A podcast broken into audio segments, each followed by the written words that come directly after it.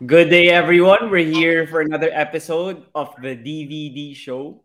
So, for today, we have a former Ateneo Blue Eagle power forward, and he's now current forward of the Northport Batang PR in the PBA. And of course, he was a former also Gilas Pilipinas player. And yeah, for unfortunately, he can't be in the pool for the World Cup. But yeah, hopefully, he can still play for the national team in the future. I'll now welcome here on the DVD show William Navarro. Thank you for joining me here on the podcast.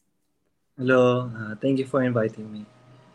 Yeah, yeah. So, yun, bago bago tayo mag-umpisa, gusto ko lang ikaw kamustahin kasi last time kita napanood sa hardcourt, yun nga, kalaban niyo yung Hinebra and unfortunately na-injure yung tuhod mo nun. So, gusto ko lang tanungin kung kamusta ka naman ngayon sa recovery, like, kamusta yung tuhod mo, kamusta ka rin, like, ano ginagawa mo ngayon kasi hindi ka makalaro nga sa PBA. So, ngayon, uh, focus lang ako sa rehab, therapy. And ayun, nakikita ko yung progress ko. Day by day, uh, gumagaling ako. Kasi ngayon, nakakapag-bike na ako, squat. And starting next week, makakapag-weight na rin ako. Yeah. Mm, okay. Tapos naman sa off the court, anong laman ang ginagawa mo para hindi ka naman mabore dyan sa bahay nga na hindi ka pa makakalaro ng basketball and konti pa lang yung nagagawa? Uh, off the court, sa house, uh, usually, wala, 2K lang. Naglalaro lang ako ng PS4. Ah, 2K, okay. Mm. Oo. Oh, Netflix lang. Ano. Yeah. Mm. Okay, okay. So, pang il- ilang buwan ka na bang, ba, ano, since nangyari yung injury and ano yung expected recovery time? Kasi nga, syempre yung ACL, di ba? Yung mga players, parang iba-iba yung recovery time. Like, kumari si Jamal Murray, di ba, sa Denver, ang tagal niyang nawala And meron namang iba na parang wala pang isang taon nakakalaro na. So, ik- mm. ikaw, like, kano ka layo ka na ba dun sa process? Uh, na-injure, ay, na, na surgery ako noong January 6. Mm-hmm. And, uh, ayun, pang pang third month ko na ngayon. So, doing good so far. Tapos, expected expected date ko uh, siguro September. Yeah, mm-hmm. 9 to 10 months. Yeah. Mm-hmm.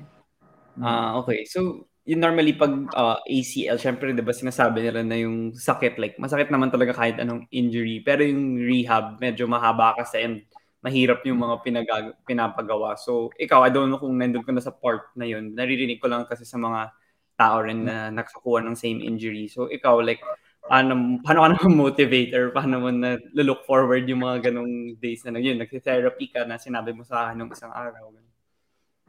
Yeah, so honestly, medyo naboboard ako ng konti ngayon sa ginagawa kasi paulit-ulit. Pero oh, yun na.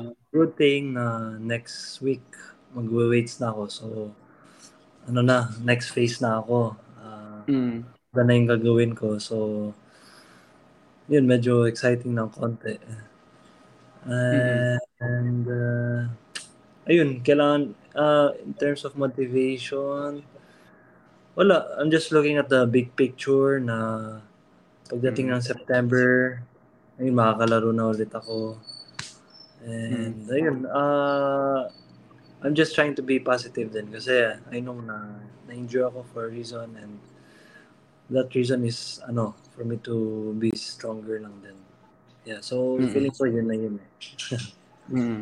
Yun ba yung parang first major injury mo? Like yung injuries mo before nung naglalaro ka, minor lang ba yun? Oo, oh, yun na. More of ano lang ako before, yung ankle sprain lang. Mm. So ngayon yung major injury ko. Ah, okay, okay. Tapos, ano yung sinasabi mong may progress na may ginagawa na weights na ganun? So normally, ano ba yung progress? Like weights, tapos ano yung susunod ganun? Hindi pa ako sure kasi before, uh, mga first first to three weeks, more of bed lang kami. Sa kama lang kasi mm. minimal lang yung mga movement. Uh-huh.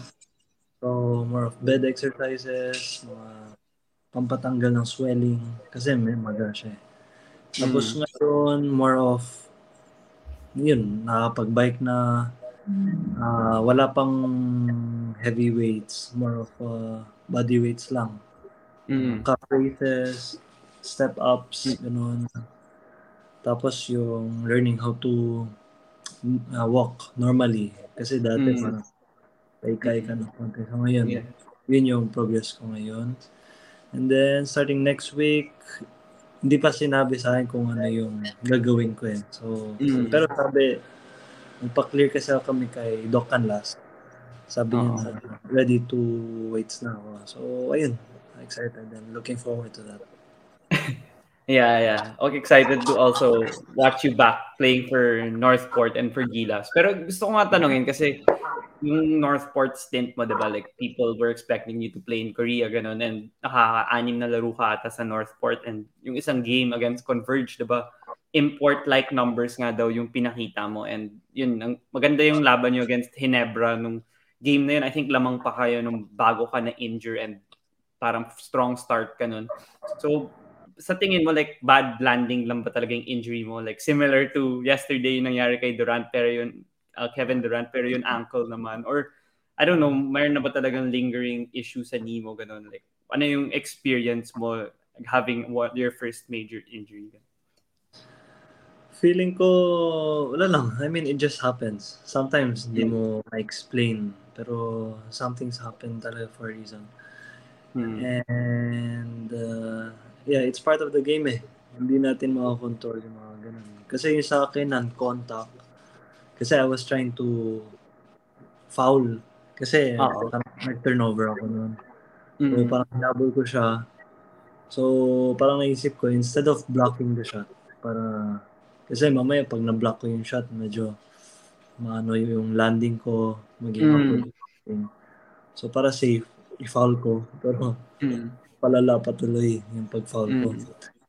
So yung pag-foul ko kasi parang I was supposed to like step close lang tas pero biglang yung step ko napalayo mm-hmm. so yun, parang na-extend siya mm-hmm. pero yun nga I believe that everything happens for a reason then yeah mm, okay okay so yeah talking pag-usapan natin yung Northport stint mo and yung six games nun so nung nag-umpisa ka sa Northport nung six games na yun like paano paano ka na-start? I think yung first game niyo nakalimutan ko kung sino kalaban. San Miguel ata, San Miguel yeah. and sa Inares. Yeah sa Inares yung game and di ba sa gitna na ng conference yun. So, mm-hmm. paano, pa, like, you, they had your right since before, pero paano yung uh, process kung nag, na parang kinausap ka nila na, oh, maglaro ka na this conference, ganun, like, how did it start and how did you get into the system? Kasi syempre, start na nga ng conference nun. Yeah, so, yun nga, hindi ako natuloy sa Korea. So, mm-hmm. I really wanted to play kumbaga wala, wala na rin akong choice. So, ayun, na nag-usap kami ng Northport and sabi nila na pagbibigyan nila ako makaalis, basta maglaro muna sa kanila. Hmm. So, ayun, uh, in the middle of the season na, na sumali ako sa kanila.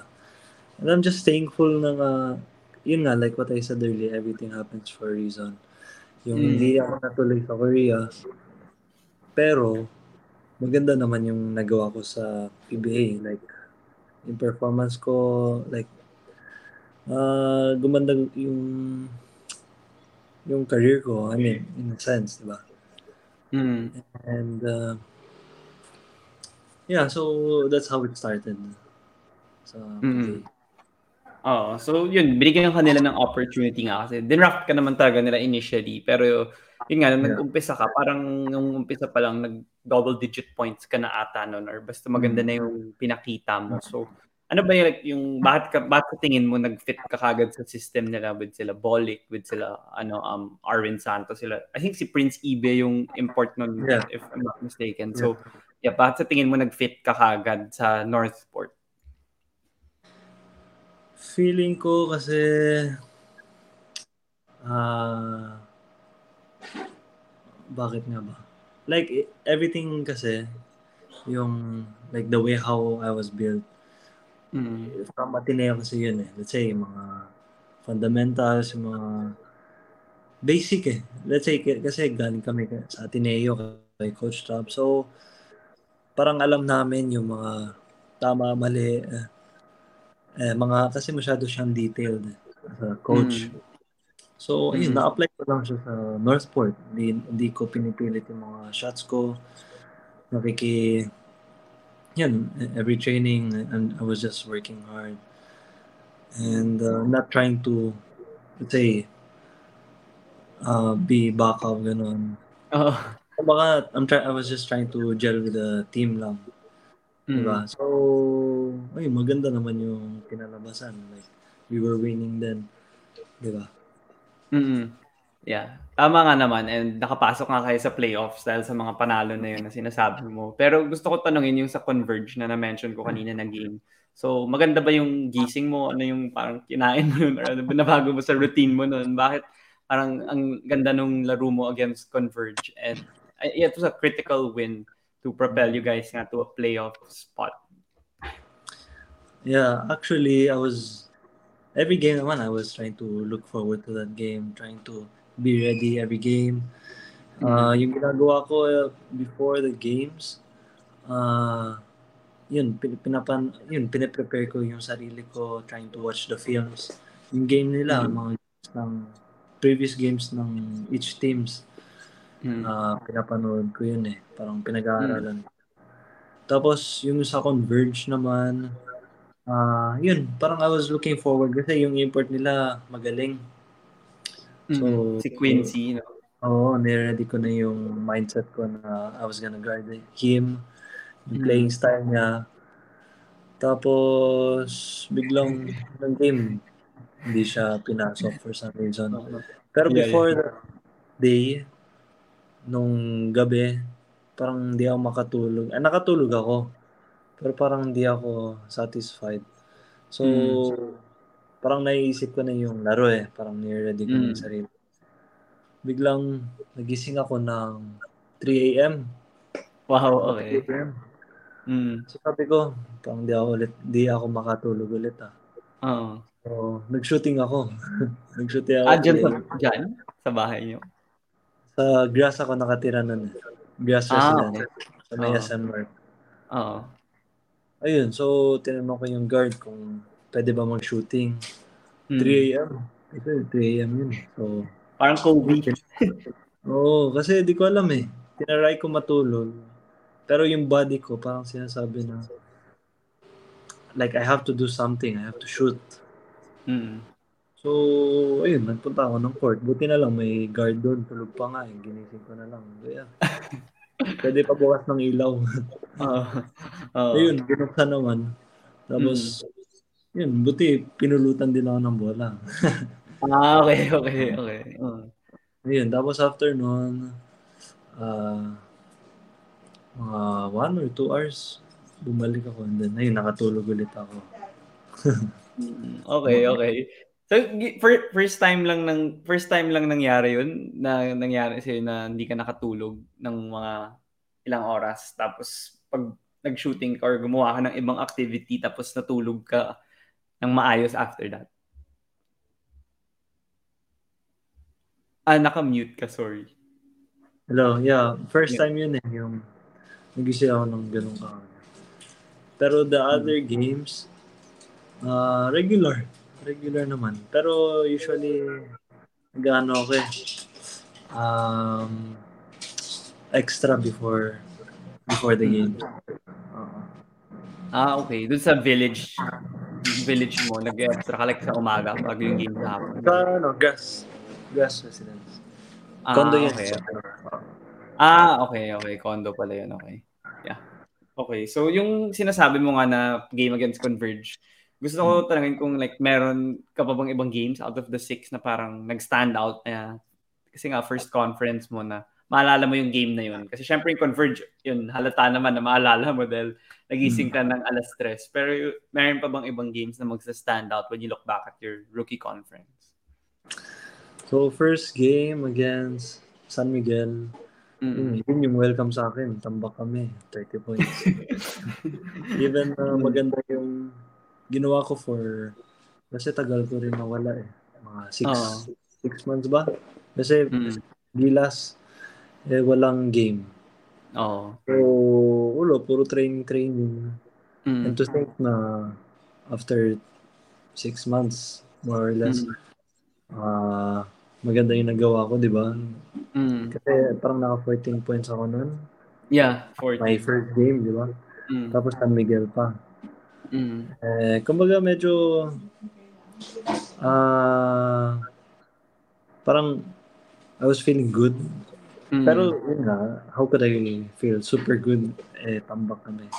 Mm. So kumbaga in terms of my performance lang, medyo okay siya, okay. Oo. Uh, pro- provide ako sa team. Uh-oh. Tapos uh, lahat ng games memorable eh. Rain or shine. Next game namin natanong, rain or shine. Uh, talo kami by one point. Buzzer beater pa yung import. Nakachamba. so, yun. Uh, maganda rin na nalaro ko eh. Every mm. game. Uh, uh, siguro if nanalo kami, player of the game. Tapos next uh, game, uh, sino ba next game namin? NLEX. NLEX. Uh, yun, player of the game din. Mm. Uh, parang double digit ako noon. Almost triple-double din. Oo. Uh. Yun. Tapos ayun, parang sunod-sunod. Sunod naman, Terra Firma. Yun mm. yung medyo pangit kasi ah uh, ano ba nangyari yun? Parang sobrang malas namin. Like, oh. hindi makashoot talaga. For some mm. reason, bola. Parang hindi namin ma-feel. Pati si Bolik, even free throws, pati layup. Wala, mm. buti lang nag-step up yung teammate namin si Arvin. Tapos, oh. tapos Converge, tapos si Nebra. Yun. Mm. Mm. Galing nga, na- na-memorize mo pa kasi yung mga ibang players. Hindi nyo na maalala yung games game. Oh, yung order ng games nila. Pero yeah, interested kasi ako dahil yun nga, sinabi mo na ilang games rin yun na maganda yung performances mo. And syempre ako, like, UAP fan din ako. And sa Ateneo, di ba, may system talaga kayo. And yung, kung tingnan mo lang yung stat line ng mga teammates mo tsaka kayo, parang, ay, hindi naman ganyan kagaling yan. Kunwari lang, hindi ka nanood ng game, di ba? Like, sa stat sheet, di sila ganun kagaling. And parang team first talaga yung Ateneo. Like, base, hanggang ngayon, like, hanggang ngayong batch na ng Ateneo. So, playing in Northport, na ikaw yung parang isa sa mga top scorers, paano mo like, paano yung nasi-shift yung mentality mo? Like, nahirapan ka ba doon? Madali lang ba yun? Like, how's the process like? Actually, yun nga, kasi sa atin eh, kasi more of system. So, restricted yung mga movements namin. Mm. Like, wala masyadong free play. More of, yeah, we have to stick talaga to the system or else hindi ka ilalaro, ganun. Mm. So, no choice. Pero it worked talaga kasi team basketball eh. So, para hmm. sa akin, ganun yung uh, dapat pang-international talaga. Hmm. Diba kasi sa international, hindi pa tayo pwede yung uh, bahala ka maggawa ng moves, ganun. Hmm. Diba? Like, mahirap hmm. to play one-on-one sa international.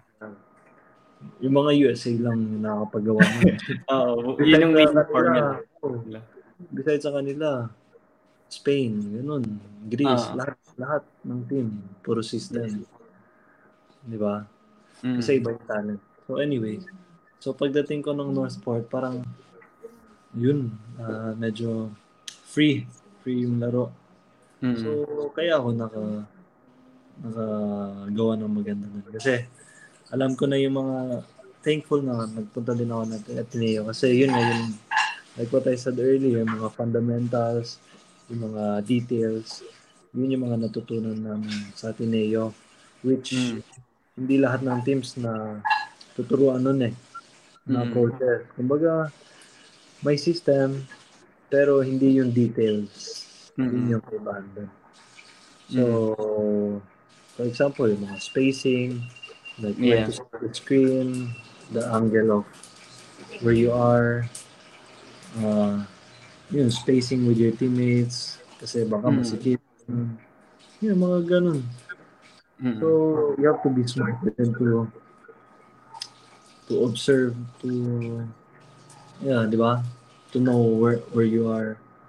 Mm. So, palagi din siya sabi sa amin ng coach Tab to like look around like don't watch the ball every time. Oo. Uh, so, yun, pagdating ko ng Northport, yun, na-apply ko lang siya. Kasi minsan, mm.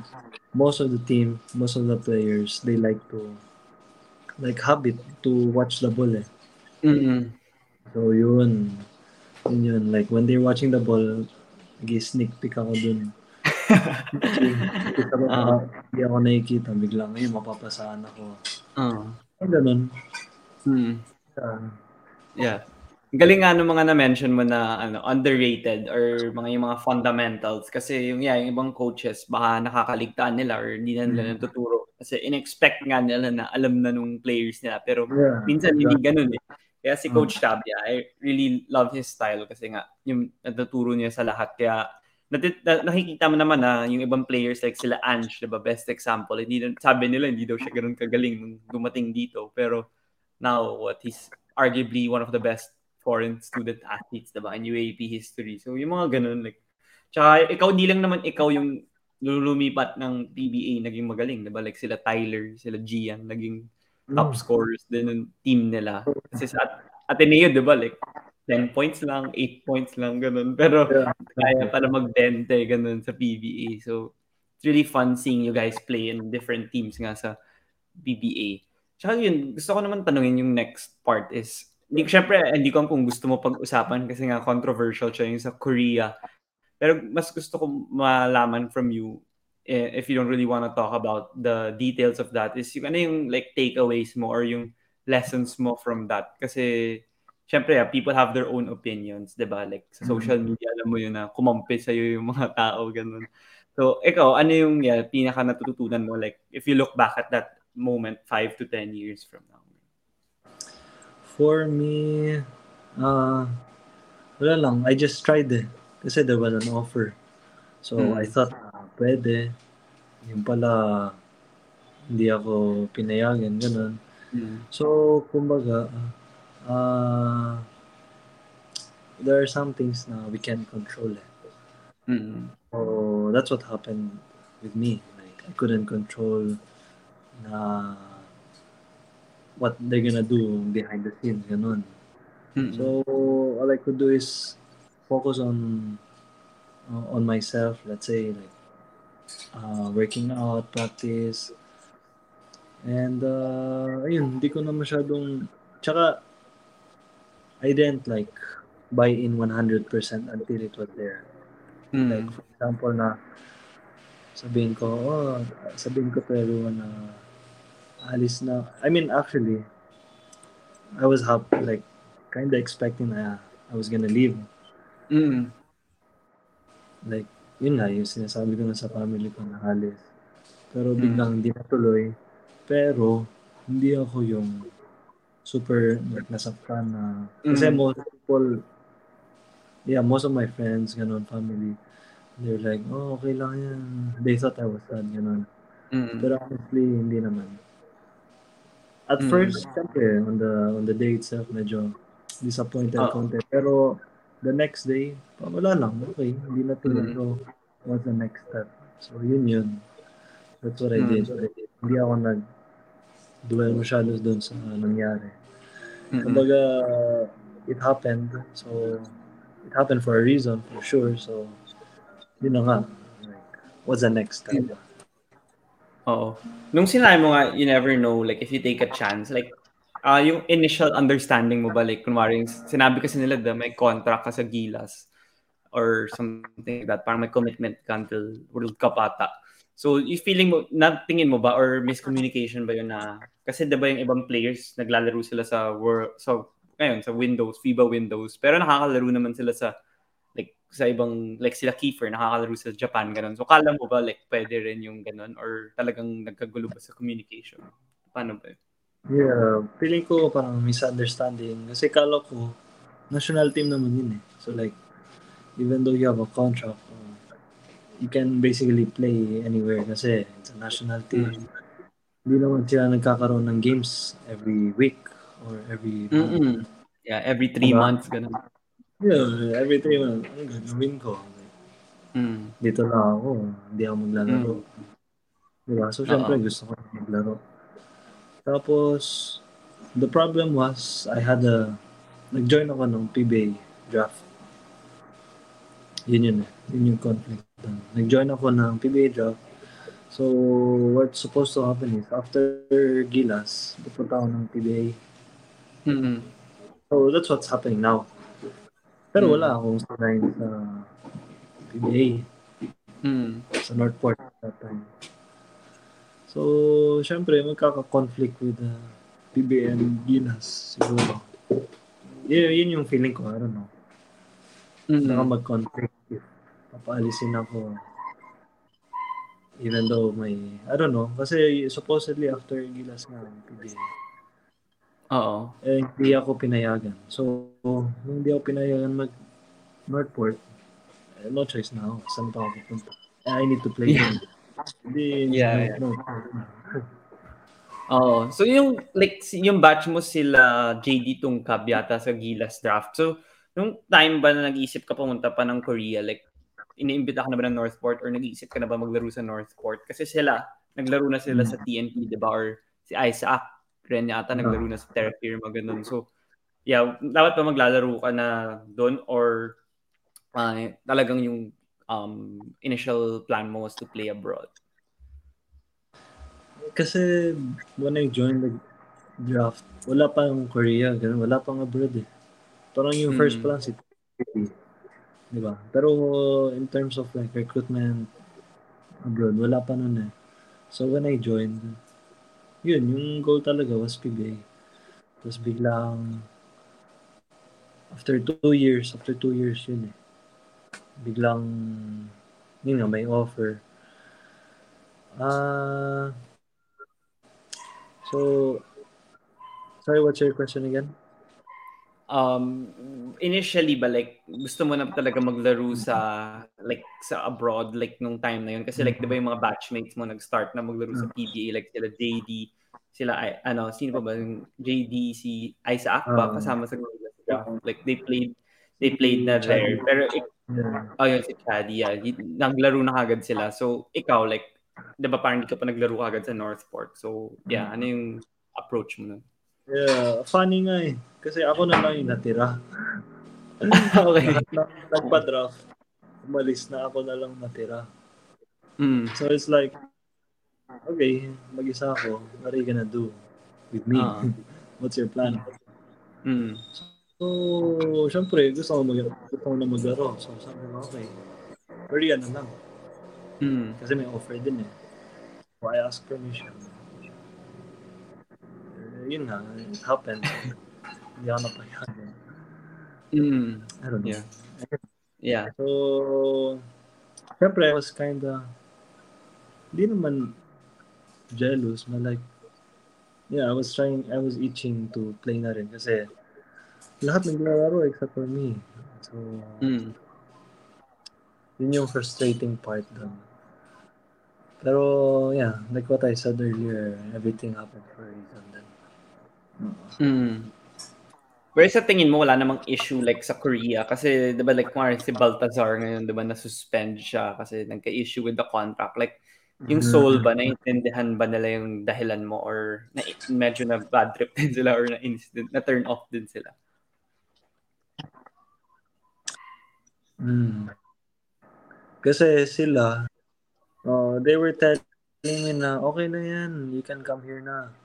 Mm. Yun yung sinasabi nila kasi technically, I'm playing for the national team only. Mm. That's what my contract is now. So, Mm. sinasabi nila na, here na, you play here, whatever, blah, blah. Pero, nila maintindihan din na it's more uh, conflict pa eh. Kumbaga, it's, it's a much harder situation. Kumbaga, medyo magulo yung situation. Kala nila, ganun lang kadali. Mm. So, biglang yun nga, parang they were like, nahirapan din. Kumbaga, tagal din namin inayos yun. Like, nag-apply na ako Mm. ng visa, lahat. Okay na. Like, nakompleto ko na lahat. Mga Mm. requirements. Tapos biglang sila din nagsabi na they didn't want to fly me yet kasi hindi pa sure pala. Mm. Ayan. So, ayun, parang uh, nagka, siguro misunderstanding lang. I don't know. Mm. Yeah, gano'n nga talaga minsan. Like, sa mga nangyayari sa buhay. So, I don't know, sana na lang hindi na mangyari ulit yung mga gano'n Yeah. and Funny din, yeah. funny din. Yeah. Kasi, di ba I said it happens for a reason. Like, di Mm-mm. natuloy. Eh, nag-apply ako ng visa. Tapos na-accept. Tapos Mm-mm. biglang yung sa wife ko, nag-apply din ng visa. Pero hindi na-accept. Ah, okay. So like, okay, hindi natuloy. Oo. Tapos nawalan din ng job. Ganun. Ah, dahil sa COVID time. ba? Ah, parang nagbabawas na ng ano, Oo. ng tao. Like yung kasi parang nalulugi siguro yung company or something. Mm-mm. Yung pala, she's pregnant. Ah, okay, Mm. okay. Okay. Ayun.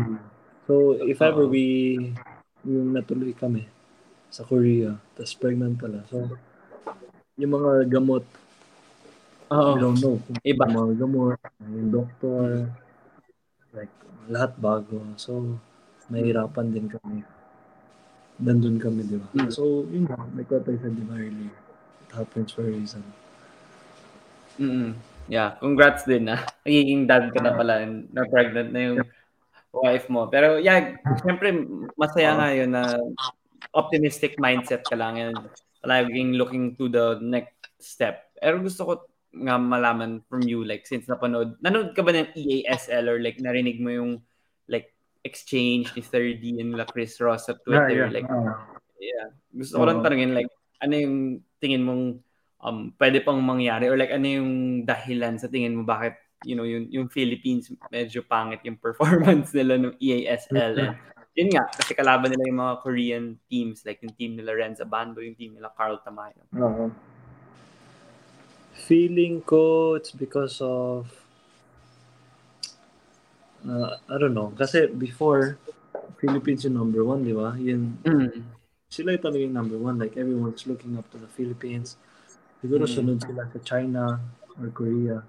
Mm. Sila, silang tatlo yung magkalaban talaga sa, Mm. sa Asia, di ba? So, yung mga ibang nasa abroad, yung mga ibang country, nag-adjust na. Mm. Kumuha ng foreign coaches.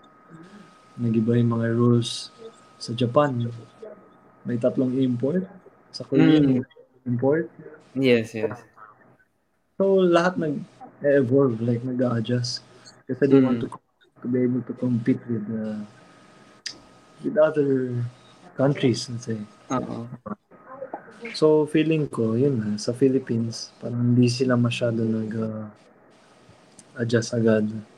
Pero I can't blame kasi syempre, we want mga players natin sa Philippines na magkaroon ng like more playing time kasi yun yung reason nila before, diba? So, Yeah. tama din, pero I don't know, kasi lahat nga ng uh, country nag-adjust eh. Diba? Mm. So, feeling ko, kailangan din natin mag-adjust din.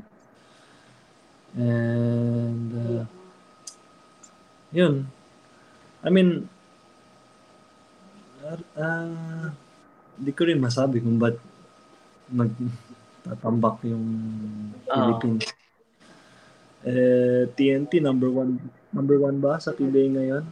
yeah number one Diba? sila Yeah. Feeling ko din, isang factor is palipat-lipat, papalit-palit ng imports. mm. Tapos, yung mga trade din, paiba-iba ng players. Mm.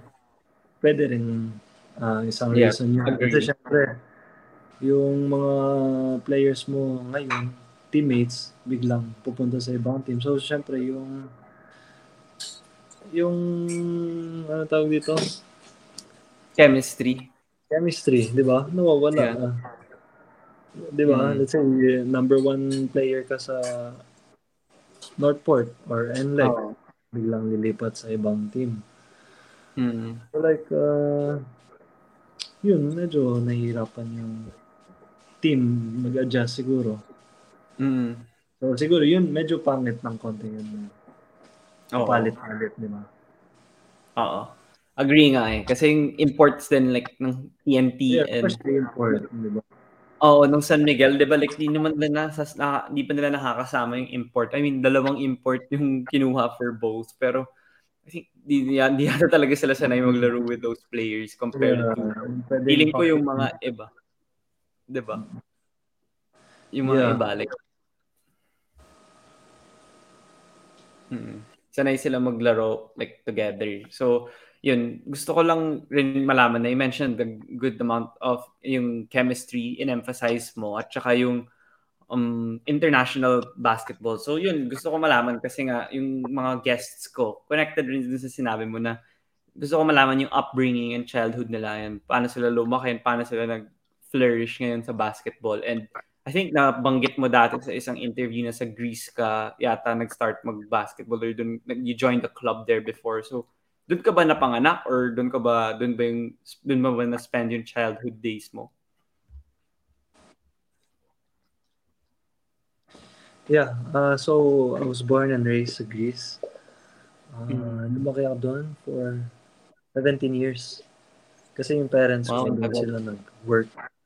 Yeah, doon din sila nag-meet. Mm. So, ayun, doon, doon nag-start yung basketball career ko. Kasi yung house ko, medyo malapit sa court doon. Eh, may team doon, like Greek team.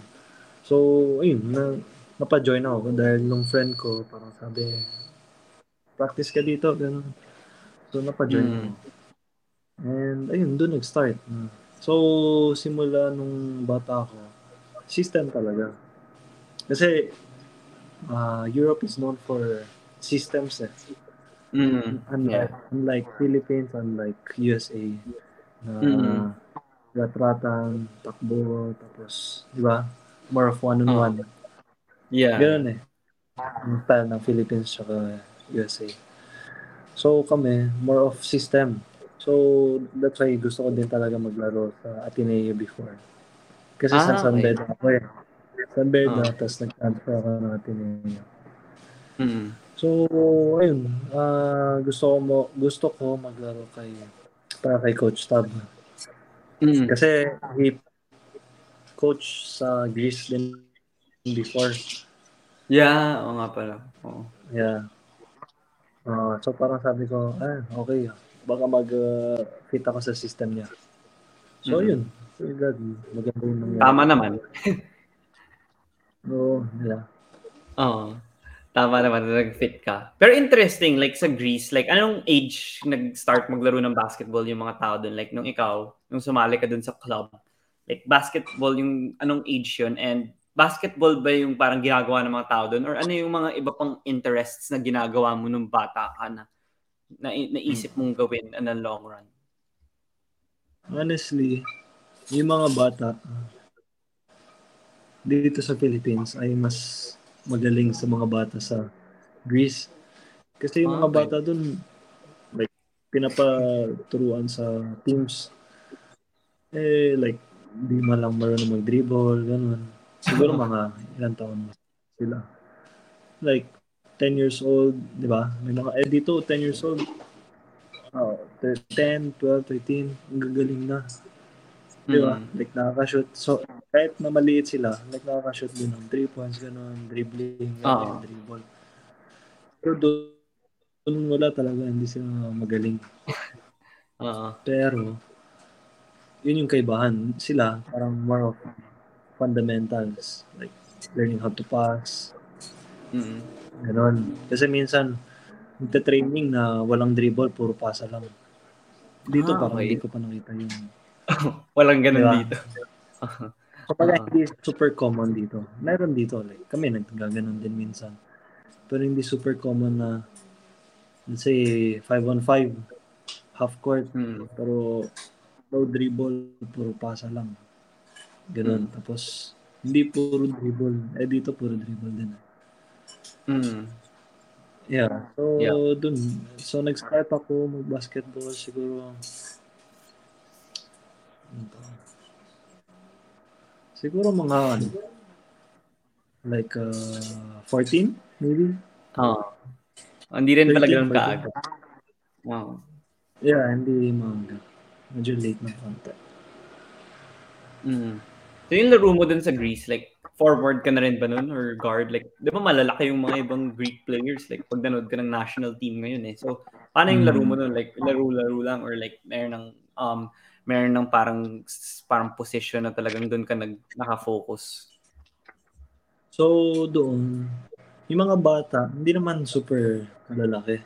Pero once you reach sa mga pro, sa mga, mm.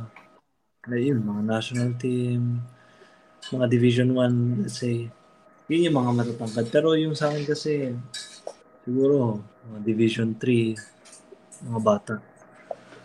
So, hindi super matatangkad. So, mm. ako, never ako nag-date talaga eh. Uh, dito lang, sa Philippines. Nilaro ko talaga ah, doon. Mas 3. Ganun. Minsan, oh. point guard. Yeah, from my height, 6'5", diba? Pag sa Philippines, oh. automatic. Big. Pero doon, nasanay akong guard talaga. Yan, nagdi-dribble, oh. nagbababa ng bola. Hmm.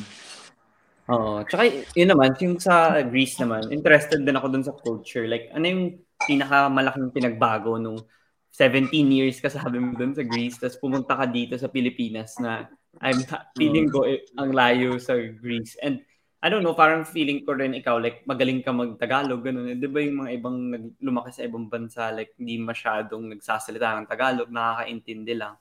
And I don't know, kung ikaw, like, mahilig ka na din ba kumain ng mga Filipino food doon? Kasi syempre, di ba sa Europe, iba yung mga uh, cuisine sila doon, iba yung mga kinakain nila doon. Mm. So, ako, kasi sa house namin, Tagalog yung salita talaga. Pero ah, okay. yung mga bata doon, puro Taglish. Like, uh, sa house, yung, uh, Tagalog talaga. Pero sa school kasi, more of English. Mm. Kumbaga, pag yung mga parents magsasalita Tagalog, pero pag sa anak, puro English lang yung salita. Mm. Eh, hindi naman masyado magaling yung mga bata doon mag-English. So, broken English. yung oh. Unless if at international school, ganun. Kasi hmm. may Filipino school doon. Kasi madami din Pinoy eh. Nagtayo siya Filipino hmm. school. So doon ako. Doon ka nag-aral? Study. Oo. Ah, okay. Philippine school.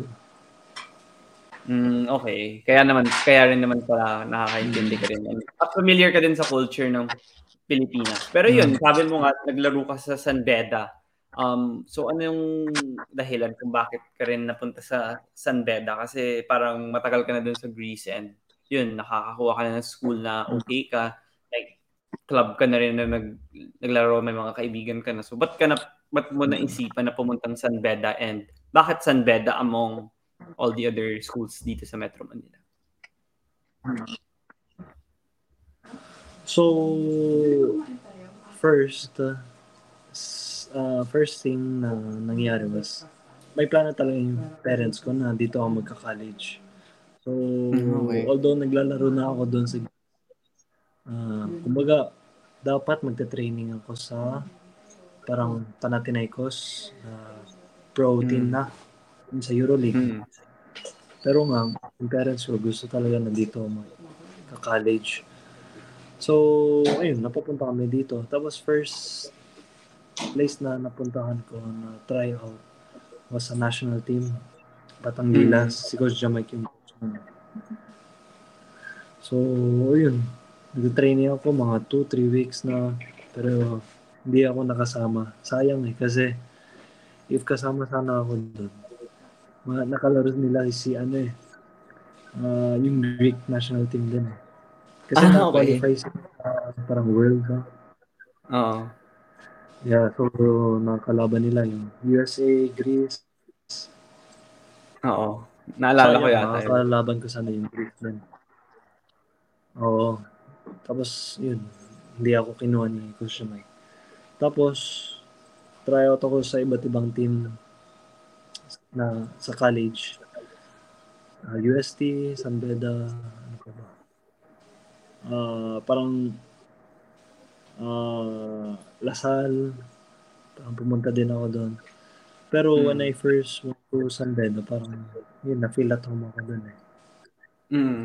Yung mga players, parang uh, ginigreet ako, parang parang mga bata. uh, funny, funny din eh. Parang super hmm. welcoming. So, yun yung nag uh, push sa akin na maglaro, mag, mag-aral doon. Uh, Tapos sa atin eh, funny story. Parang ayaw ko doon. Hindi na ako nagpunta kasi uh, parang sabi ko, ay, mayaman doon, social. Baka hindi ako mag-fit doon. Oo. Uh, di ba, yun naman parang perception agad ng tao eh. Yeah, perception, di ba? Pag sinabi mm. ang mayaman, English. So sabi ko, ah, wag na, ayaw ko doon. Hindi na ako nagpunta. Oo. Oh. Saan ba Uh, so, oh. yun yun. Oh, yung sa San Beda ba, ilan taon ka ba? Kasi alam ko nag-champion ka isang nung 20, season uh, 91 ata, nag-champion ka. Pero ilang years ka nag-aral sa San Beda? Ilang seasons ka naglaro? Uh, three years. Sorry. Uh, naglaro ako doon one year, uh, two years team B. First two years ko doon, two years team B. Tapos, mm-hmm. nung third year ko na doon, uh, doon pala ako nakapag Team A. Yun, nag-champion oh. din kami. Pero hindi nga lang ako nakagamit.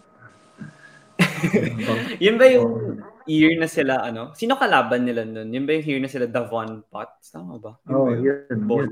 yun. Sabay-sabay kami. Bolik, Davon, Calvin, Oftana, Adamos, Benedict. Mm-mm. Uh, uh, yun. Mga yun. Oo. Pero yun nga, interesting kasi pumunta ka sa San Beda and you felt at home nung three, three years ka na nandun. Um, medyo mahirap rin ba yung uh, pag-perform ng chemistry with them? Kasi syempre, na nasanay ka na maglaro sa ibang bansa and so iba yung style ng play. Tapos, di ba doon ka lumaki? Di ba yung ibang players like magkakakilala na sila kasi naglaban sila ng grade school dito, naglaban sila ng high school, pero ikaw, like, naglaro ka college ka agad. So, hindi ba naging mahirap sa iyo nung umpisa nung nasa team B ka and then nung pagpasok mo sa team A? Hmm. All my life actually, ganun yung nangyayari. Like, I'll play here, tapos biglang sa iba, tapos sa iba, sa iba. So like, palaging uh, paiba-iba ng system, ganun. Diba? Mm. Kasi from from beta, nagpunta ako ng, ay, from uh, national team, wala akong kakilala. Tapos punta ako sa Mbeda, wala akong kakilala. Punta mm. Ateneo, wala akong kakilala. National team ulit, wala akong kakilala. Tapos Northport. So parang, yun, uh, kailangan ko lang mag-adjust. So, kumbaga, medyo sanay ako. Pero, prepared ako dun. Like, okay, confident na makakapag-perform ako. So, yun. Parang, um, I just had to adjust lang with the system. Follow lang sa mga coaches. Yun.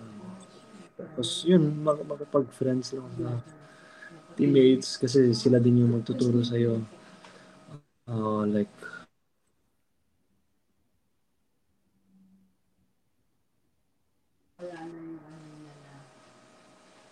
Ah, nakabalik ka na. Hello. Oh, nakabalik ka na.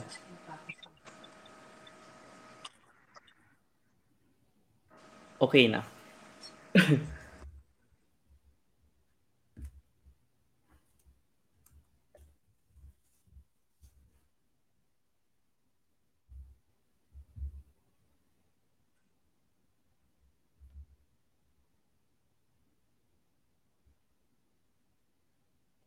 Hello?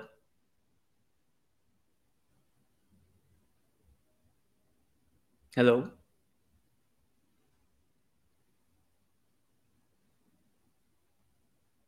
Naka-mute. Hello, hello. Yun, okay na. Oo. Okay. Pwede mo lang ituloy, kakat ko na lang yung point. Ano ba sabi ka nun? Sabi mo na ikaw yung nag-effort na maging close sa teammates mo kasi nga ikaw yung bago. Ah sa lahat ng teams na napuntahan mo? Yeah, so yun nga, every time na lumilipat ako, kumbaga kailangan ko mag-adjust. Kailangan kong matutunan agad yung system. So, kailangan makipag-friend sa mga teammates kasi sila din yung magtuturo sa'yo kung anong kailangan gawin. Ganun. Tapos, yeah, you can't be shy to ask kasi mm. basketball yun eh. Hindi ka pwede mm. may... Mm. Pero yeah, yung sinabi mo nga na na-mention mo na nga kanina hindi ka masyadong nagagamit nung San Beda days.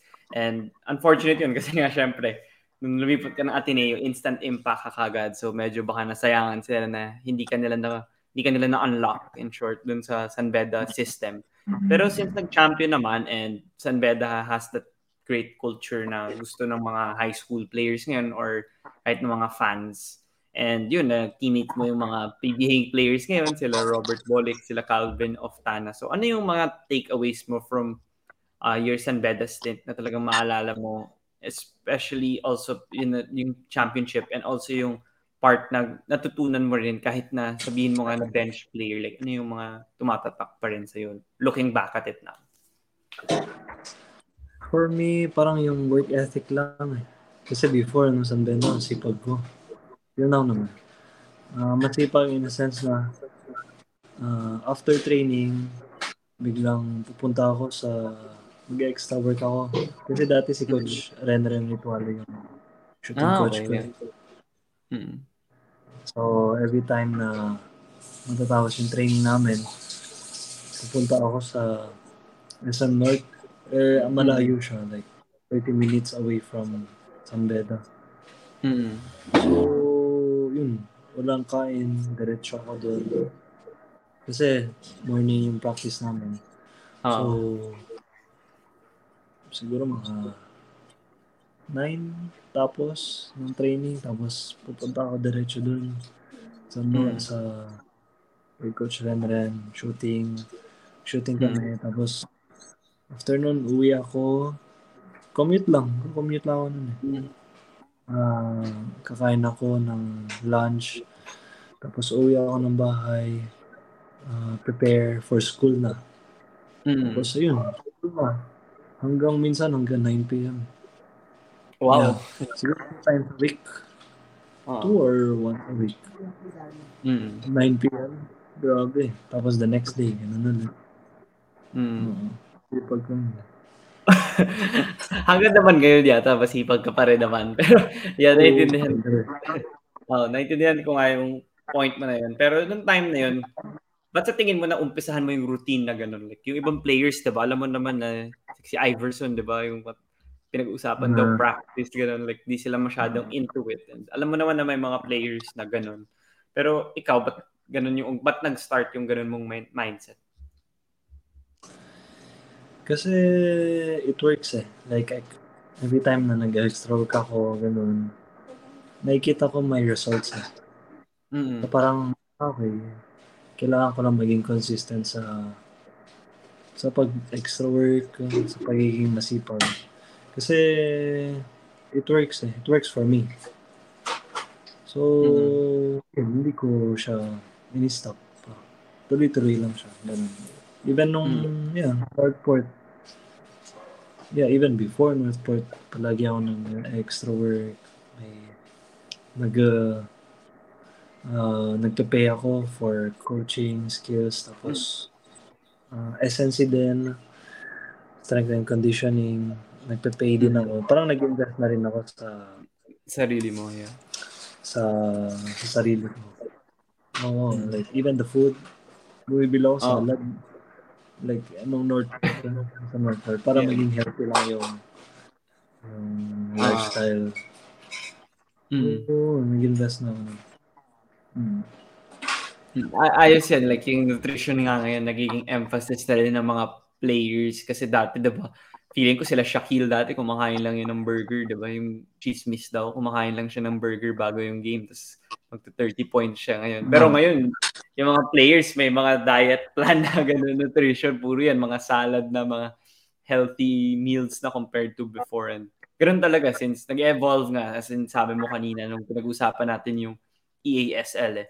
So, that's great na ganun na yung nakukuha mong practice. Pero now naman, I'm curious nga naman, since nga nakuha mo na yung mindset na okay, na talagang maayos, kahit na sinabi mo na medyo disappointed ka na hindi ka masyadong naggamit nung beda days mo. Pero paano mo like na-translate yun to yun moving to Ateneo and having that positive mindset in a new environment? Kasi from Mendiola to Katipunan yun and sabi mo nga, it's been a dream to play with Coach Tab because you want, you like his system and like the structure he uh, plays with.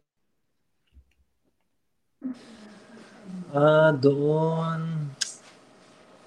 ah, uh, wala lang, I just had to uh, show na I deserve to be there. Kasi syempre, at that time, yun, malakas din yung mga players dun eh, di ba? Sila 30, oh. Nieto Brothers, gano'n. So, kailangan ko lang i-prove sa kanila na deserving na ako doon. So, same thing. Same yung ginagawa ko. Like, uh, before school, mag-extra work ako. Uh, yeah, sa morning. Kasi doon na morning yung school. So, before that, minsan mag-shooting ako sa Moro. Tapos, mm. yun, after nun, uh, punta sa dorm, uh, prepare for school, and then pasok na. Then sa gabi yung training. Yun. So, minsan, pag maaga na tapos sa school, uh, maaga din ako pupunta sa Moro. Mag-extra work na rin ako nun. Shooting. Before practice. Mm-hmm. So, ayun, naging habit. Kasi alam kong it worked. Oh. So, yeah, I just kept on doing it. Tapos, uh, kasi that's where we get our confidence. Oh. Diba? Kasi, alam mo na yung, yung the way how you shoot, parang napapractice mo siya palagi. So, hindi ka na kinakabahan. So, you have more confidence. So, yung gusto talaga ni Coach uh, Tabis, yung confidence mo eh. Like, if you mm. know, if you're confident enough, parang may confidence din siya sa'yo. Mm. Tapos, more importantly, you have to be smart. Yun, mm. yun yung medyo edge ko sa ibang players. Medyo smart oh. ako. Like, court awareness. Yeah, kasi like I can kind of do almost everything like in terms of offense, defense, rebounding kasi medyo matangkad din ako.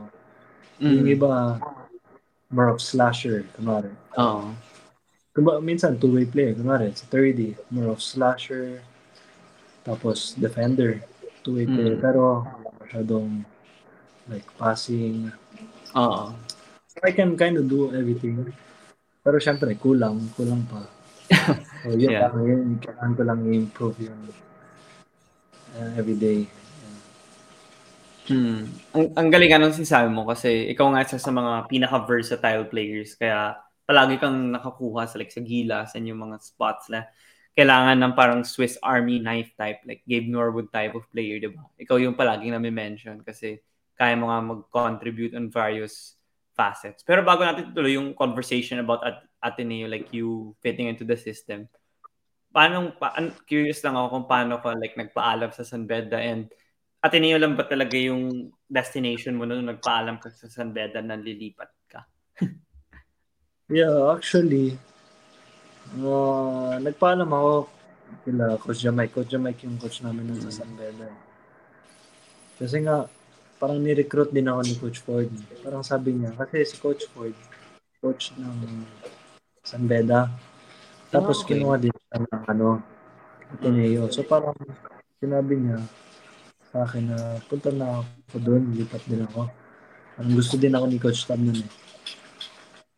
So, ayun, parang nagpaalam lang ako. Pero funny story din kasi before nun, parang nagpunta ako sa mall. Tapos parang humihingi ako ng sign kay Lord na sana bigyan niya ako ng sign na if I should transfer ba sa Ateneo or not. Ano. Mm. Tapos bigla ko, no? Sa mall, hmm. ang dami yung shirt. Ah, okay. Sabi ko, ah, grabe. Ito na siguro. Ah. Oh, um, yun na yun. So, ayun. Napatransfer ako. Sabi, nagpaano ko kila Coach Dumay. Uh, okay naman daw. Okay lang ako nang umalis. So, hindi naman nila ako pinigilan. Uh, hinayan hmm. din nila ako umalis. So, ayun, hindi naman mahirap na umalis. Uh, May residency pa ba nun? Oo. Oh, nag one year residency ako sa Ateneo. Timbi ako nun. And, ayun, after nun, tuloy-tuloy na. Mm-mm. Naka two eh, championships ako. Oo, oh, sa uh, meron ka pa dapat isang playing year, no? Pero mas curious ako kasi si Coach Tab din na gustuhan rin niya nung nag-guest ko siya dito nung tinanong ko siya nung question na to kasi 'di ba sabi ko sabi ko sa kanya na, na parang ang dami niyang gustong ituro sa inyo lalo na nung Gilas like mayroong mga bagong players na hindi Ateneo so parang paano mo mababalance yun na like yung tinuturo niya hindi masyadong madami or hindi rin masyadong konti tapos parang nagpo-progress kayo every week or every month. So ikaw, since sinasabi mo nga may advantage ka, kasi feeling ko yung foundation mo nga naglaro sa Greece mm-hmm. and may system. So ikaw, like as a player, paano yung pag yung pag-receive mo ng mga ganun, yung pag may ini-introduce na siyang bagong scheme, introduce na siyang bagong play, like paano mo na-aral yun na talagang pag-game time na parang habit na siya or routine na siya sa'yo? Actually, hindi ako nahirapan with him. Mm-hmm when I first went there sa Ateneo. Kasi yung ibang player, like yung mga teammates ko, nahirapan sila. Eh. Like, uh, hindi sila sanay sa ganun. Oo. Yung mga bagong, siguro mga rookies namin before.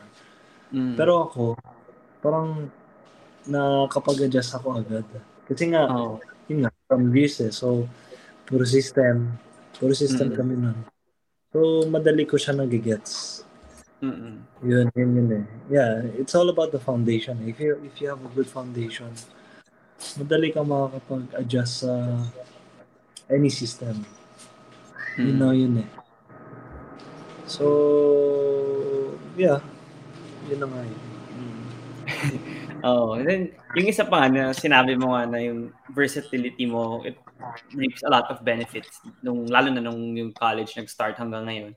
Pero yung na-mention mo rin yung uh, yung championships sa Ateneo. Pero yung mas important rin for me is yung brotherhood nyo kasi 'di ba nung game 1 mm. nung natalo yung Ateneo nung last season, lahat kayo pumunta sa Moro ata yung batch niyo or halos lahat sa inyo pumunta para kausapin yung players. So sa tingin mo like si Coach Tab, bakit sa kanya important and para sa kanya important yung brotherhood kahit off the court and paano niya kayo nagbab- napagbaband kasi it's easier said than done, di ba? Like, any team would say that they want that to happen.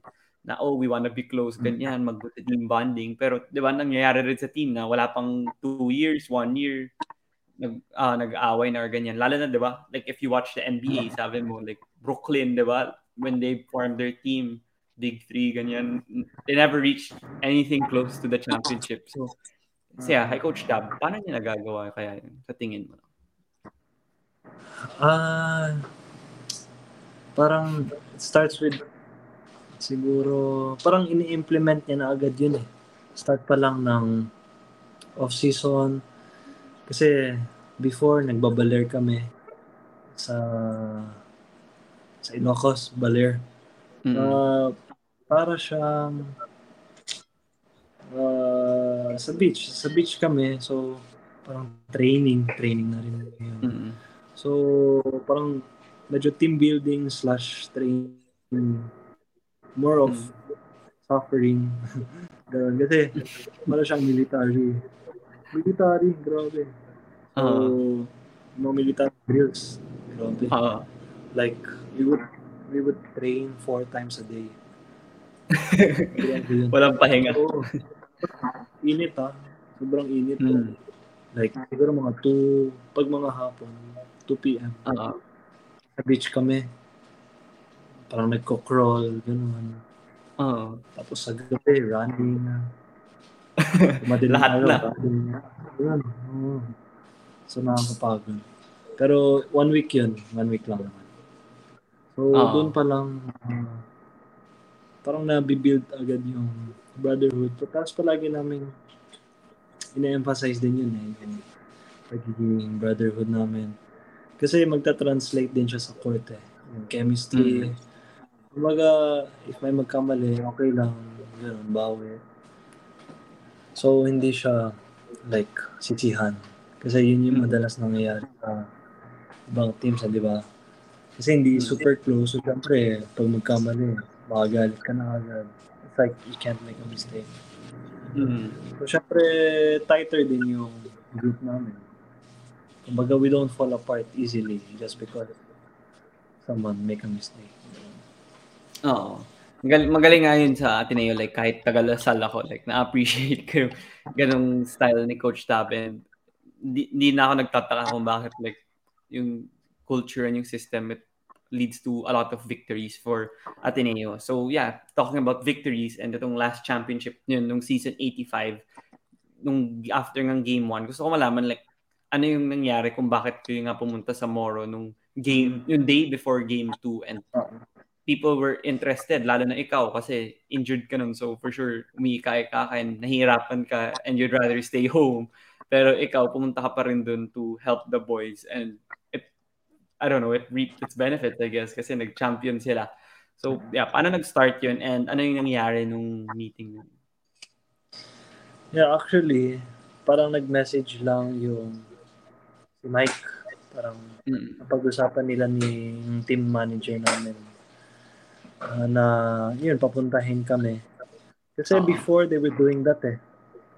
Like, before, uh, nung first year ko sa Ateneo, ay, nung kalaban nila Lasal, yung lahat. Ah, season 18. Oo, na matatalo sila. Parang never, mm. never, nobody expected them to reach the finals. Mm. So, when that happened, nasa final, lahat ng mga previous players ng Ateneo. Hmm. Siguro sila, siguro sila Larry Furniture. Hindi ko matandaan kung sino. Oo. Nagpunta din sila dun before para to motivate, gano'n. Mm-mm. Pero unfortunately, hindi sila nanalo ng championship. So parang we just did that same thing lang din. Uh, we went there to talk lang, talk mm-hmm. about our experiences, uh, what we what we had to to do in order to win the championship at the time. Tapos, uh, yun nga, medyo motivation, pero more of parang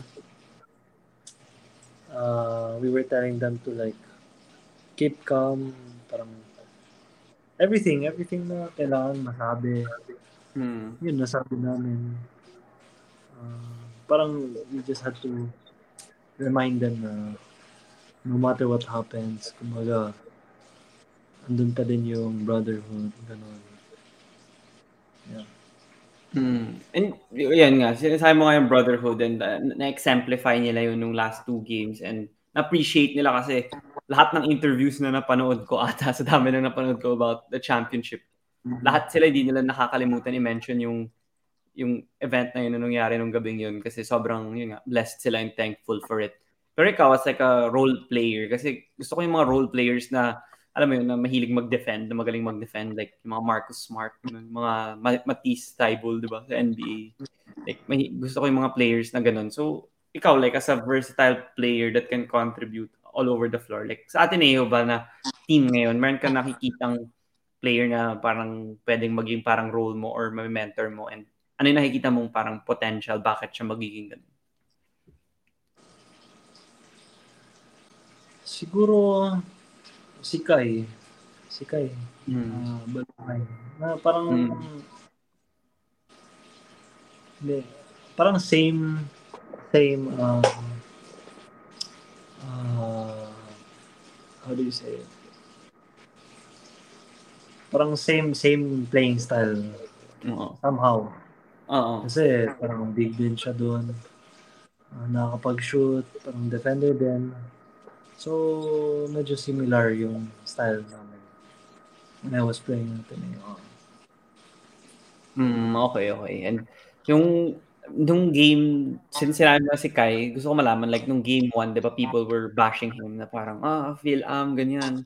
Pag finals, takot na siya kasi game 1, di ba, zero ata na score niya. Pero nung 2 and 3, mas naging in- in- integral part siya of the team. So, ano nakita mong nagbago sa kanya nung game 2 and 3 kaya sila nanalo? Kasi kailangan complement ka kay Ange, di ba? Kung ikaw yung power forward or ng team.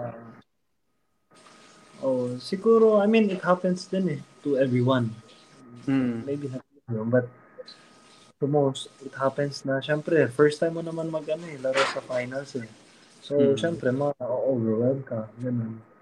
So, parang, parang example, si Ren Bando nung finals namin.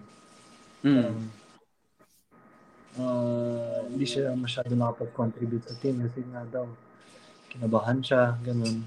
Mm. So, it happened. So, siguro yun lang yung nangyari sa kanya. Pero eventually, next games, naka, like, he forgot about mm uh, like, the big crowd and everything else. Mm. So, siguro yun yung, kumbaga, nag-adapt na siya sa ganong mm environment.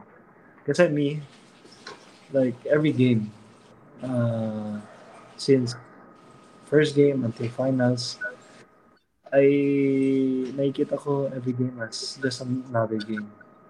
Like, I don't say, oh, finals to, or uh-huh. semifinals. Hindi eh. Kumari, mm-hmm. nung uh, sa Northport, ah, kalaban namin San Miguel, ganun. Kalaban Brownlee. I don't, uh-huh. I don't care. Like, uh-huh. just think it as a, another game lang. Mm-hmm. Kasi ayoko i-stress yung sarili ko. Ay, finals, kailangan ko mag-perform. Ganun. Mm-hmm. So, kumbaga ako, like, every game, kailangan ko mag-perform. Kailangan naka-focus lang. Kasi minsan when you think of finals, dami ka nang maiisip eh. Mm-hmm. Diba? Like, everyone, syempre, everyone's messaging you, oh, congrats. Mm-hmm. So, so, parang, ay, nakaka-overwhelm.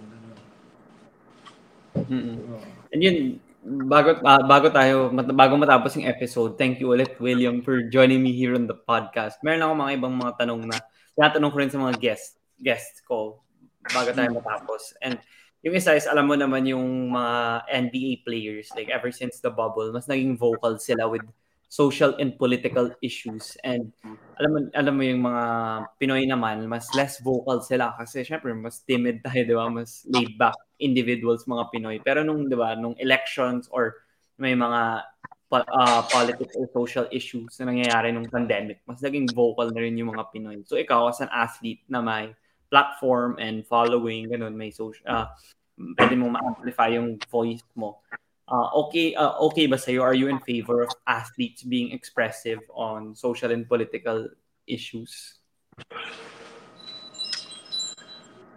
Honestly, uh, maybe, maybe, okay din naman siya. Kasi syempre, malaki na lang, mm. ano sila eh, like, uh, they're the role models, di ba? Like everyone, all of the mm. athletes or regular people look up to these players. Mm-hmm. syempre, anything that you will say is gonna have an impact on on whatever it is. Eh. Di ba? So, mm-hmm. we just have to be aware lang and cautious to what we're gonna say. Kasi magiging magkakaroon siya ng effect. Eh. So, mm-hmm. good thing no, ano, may may so, there's someone who's gonna speak up to what's wrong or what's right. Pero as mm-hmm. for me, I don't really talk too much. Like, hindi ka masyadong vocal yan. Oh, hindi ako masyadong vocal. mm. Yeah. Mm. Okay lang naman yun. Meron talagang, pati naman sa NBA, di ba? May mga Kawhi Leonard people or mga... Yeah, I feel like I'm more of like Kawhi Leonard. Like, I don't uh-huh. even post my my uh-huh. workout, gym. Uh-huh. Uh-huh. Hindi, hindi masyado. I, I, I just try to focus lang sa kung ano kailangan kong gawin. Yeah. Mm-mm. Si Kawhi, di ba? Sobrang batak niya pero wala tayong alam kung ano yung ginagawa niya. Bakit siya ganun kabatak, yeah. di ba? ganun yeah. Um, so yung next question naman, fun question na to, less serious than the previous one is kung may pagkakataon ka na maghapunan or with mag-dinner with five people, dead or alive, sino iimbitahin? Dinner with five people? Mm-mm, dead or alive? si number one, Michael Jordan. Mm. Siya yung pinaka-favorite kong player. Mm. Second, Kobe, LeBron, uh, my wife.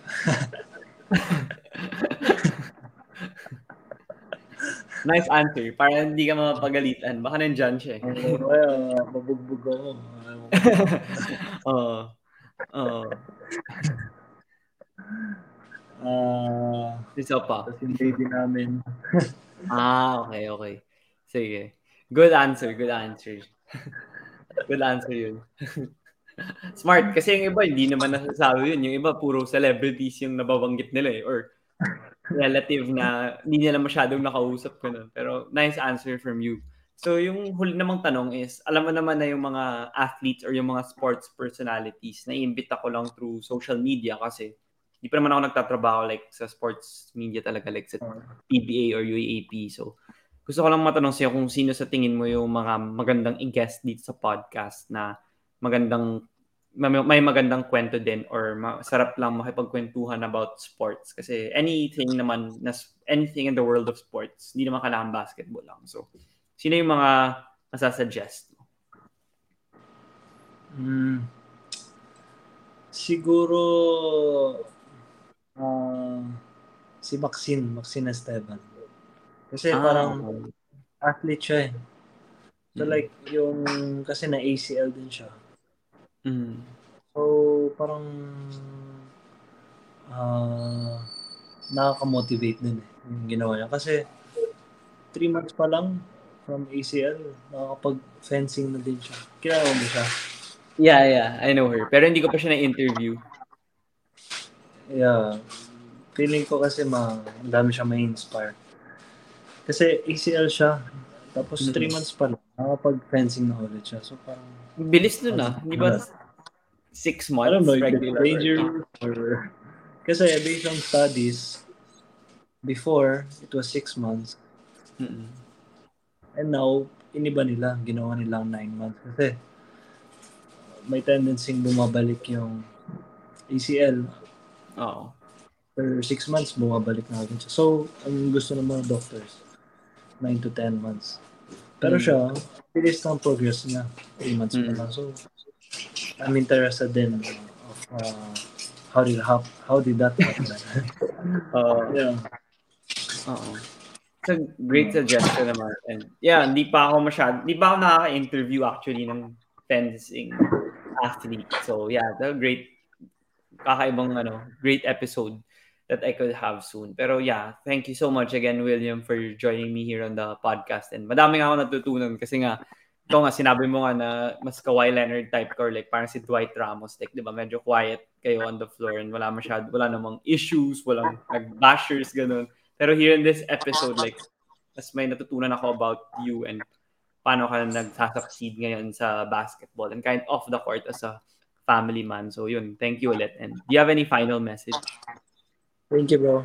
Uh, I just want to say, uh, yun, thank you for inviting me.